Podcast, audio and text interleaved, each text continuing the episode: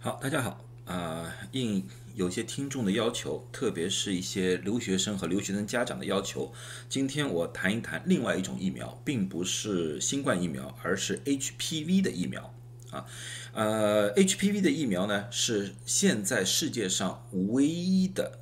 两种可以预防癌症的疫苗当中的一种。另外一种呢，就是乙型肝炎的疫苗，它可以预防乙型肝炎，同时预防乙呃肝脏的肝癌。啊，呃，在说这个之前，我先谈一谈什么是 HPV。HPV 呢是一个大类型的一种病毒来的啊，总称呢叫做人乳头瘤病毒，它里面呢有两百多种不同的型号。啊，这两百多种不同的型号呢，有一个共同特点，它是会引起人体不同部位的皮肤黏膜的鳞状上皮增殖，啊，就是一种增生，啊，在不同的部位，它造成的影响是不一样的，啊，它往往会引起的疾病一种就是寻常的疣，就是手上发出来的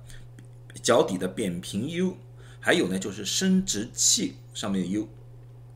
啊啊，又叫那个尖锐湿疣啊，这些呢虽然不致命，但是呢也往往给人的生活造成很大的影响。最危险的呢就是它会致癌，最主要呢一种就是大家可以诊断的或者预防的一种就是宫颈癌啊，子宫颈癌，同时呢也可以造成其他的黏膜性的癌症，包括直肠癌。口腔癌、外阴癌、阴茎癌和肛门癌，啊，现在唯一我们比较容易的或者大家比较关注的、容易早期发现的，就是宫颈癌。每年美国啊有一万一千例的宫颈癌被发现，其中大概有四千例会死亡，啊，其他一些往往需要发病到一定程度才可能被发现。举个例子说，像啊，口腔咽喉癌啊，肛门癌，诸如此类的，像口腔咽喉癌，每年有一万四千多例。所以说，HPV 的感染对人体的危害还是非常大的。过去在疫苗出现之前，人类对于这个病毒是完全手足无措的，根本就没有任何治疗方法。一直到我们有了疫苗，呃，HPV 的疫苗呢，全世界呢有三种。第一种呢是叫 Cervarix，Cervarix 呢叫两剂 HPV 疫苗，它最主要的预防两种型号的 HPV，十六型和十八型。十六型和十八型相对来说，我们称为最毒的两两个亚型，它造成了百分之七十的宫颈癌，还有其他的癌症。第二种是四界的啊，Gardasil。Gardasil 预防的是六型、十一型、十六型和十八型，它包括了十六和十八型，增加了六型和十一型。六型和十一型造成了百分之九十的生殖器疣，要又叫尖锐湿疣。最新的一种是 Gardasil 九啊，就是我们常常说的九届的 HPV 疫苗，它预防了除了六一、十六、十八之外，还增加了三十一。三十三、四十五、五十二、五十八型，这五型虽然说没有十六型和十八型这么毒，但是也造成了百分之十到百分之二十的宫颈癌。现在在美国的市场上，我们现在只有 Gardasil 九，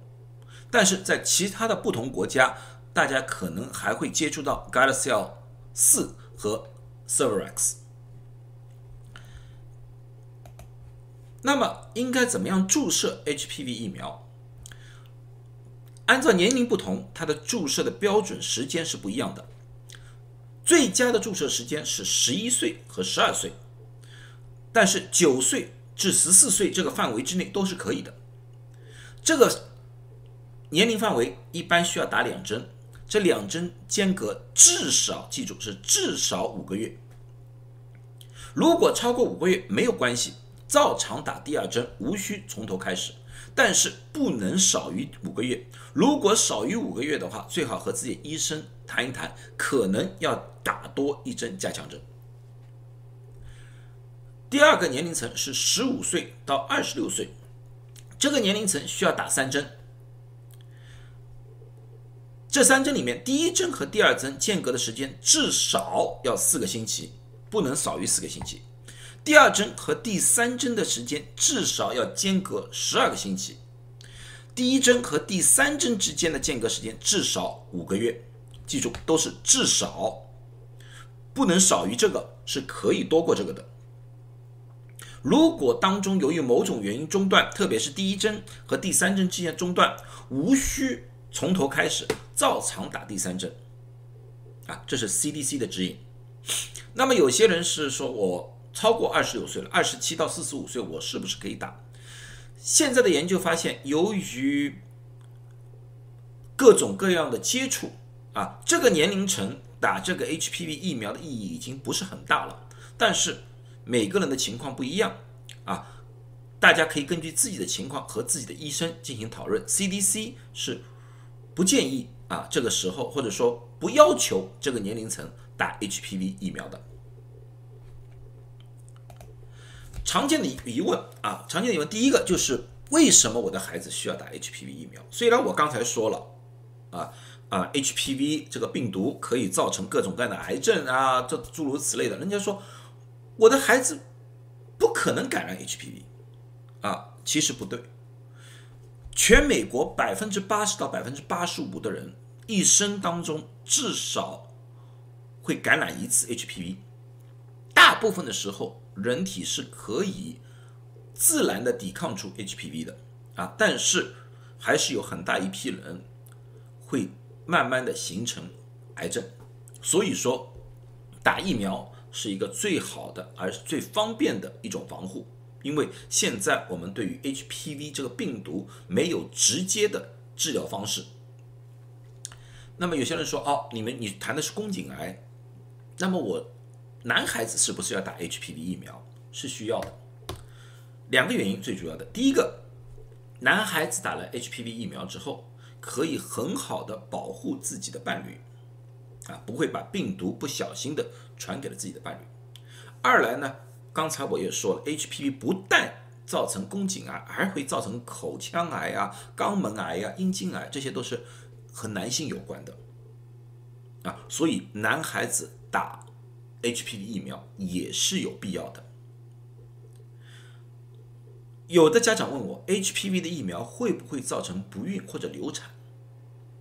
啊，HPV 的疫苗和现在的新冠疫苗不一样，HPV 疫苗已经施打了很多年的了，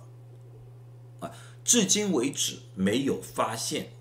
HPV 疫苗打过的人。有不孕的现象，或者增加流产流产的现象，啊，我就说我两个女儿，他们都暗示都打过了。那么 HPV 疫苗是不是像新冠疫苗以后可能要打加强针？至今为止没有发现 HPV 的疫苗有打加强针的必要性，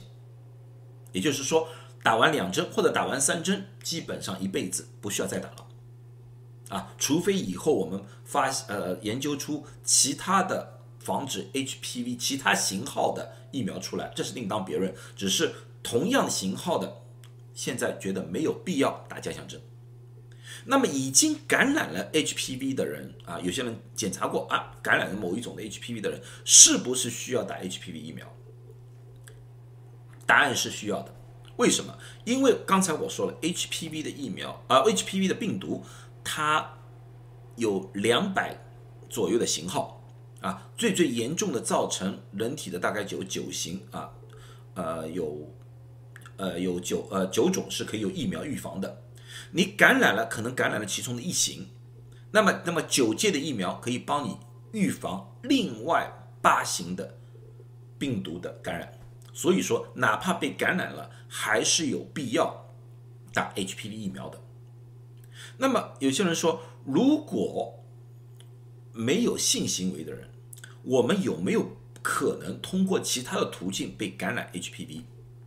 那么 HPV 疫苗，呃，HPV 这个病毒是通过皮肤和皮肤接触而传染的，也就是皮肤黏膜的啊传播的，所以性行为是最容易传播的一个途径来的。但是其他地方的黏膜的接触，举举个例子，口腔黏膜的接触也是会传播的，啊，这点是肯定的。但是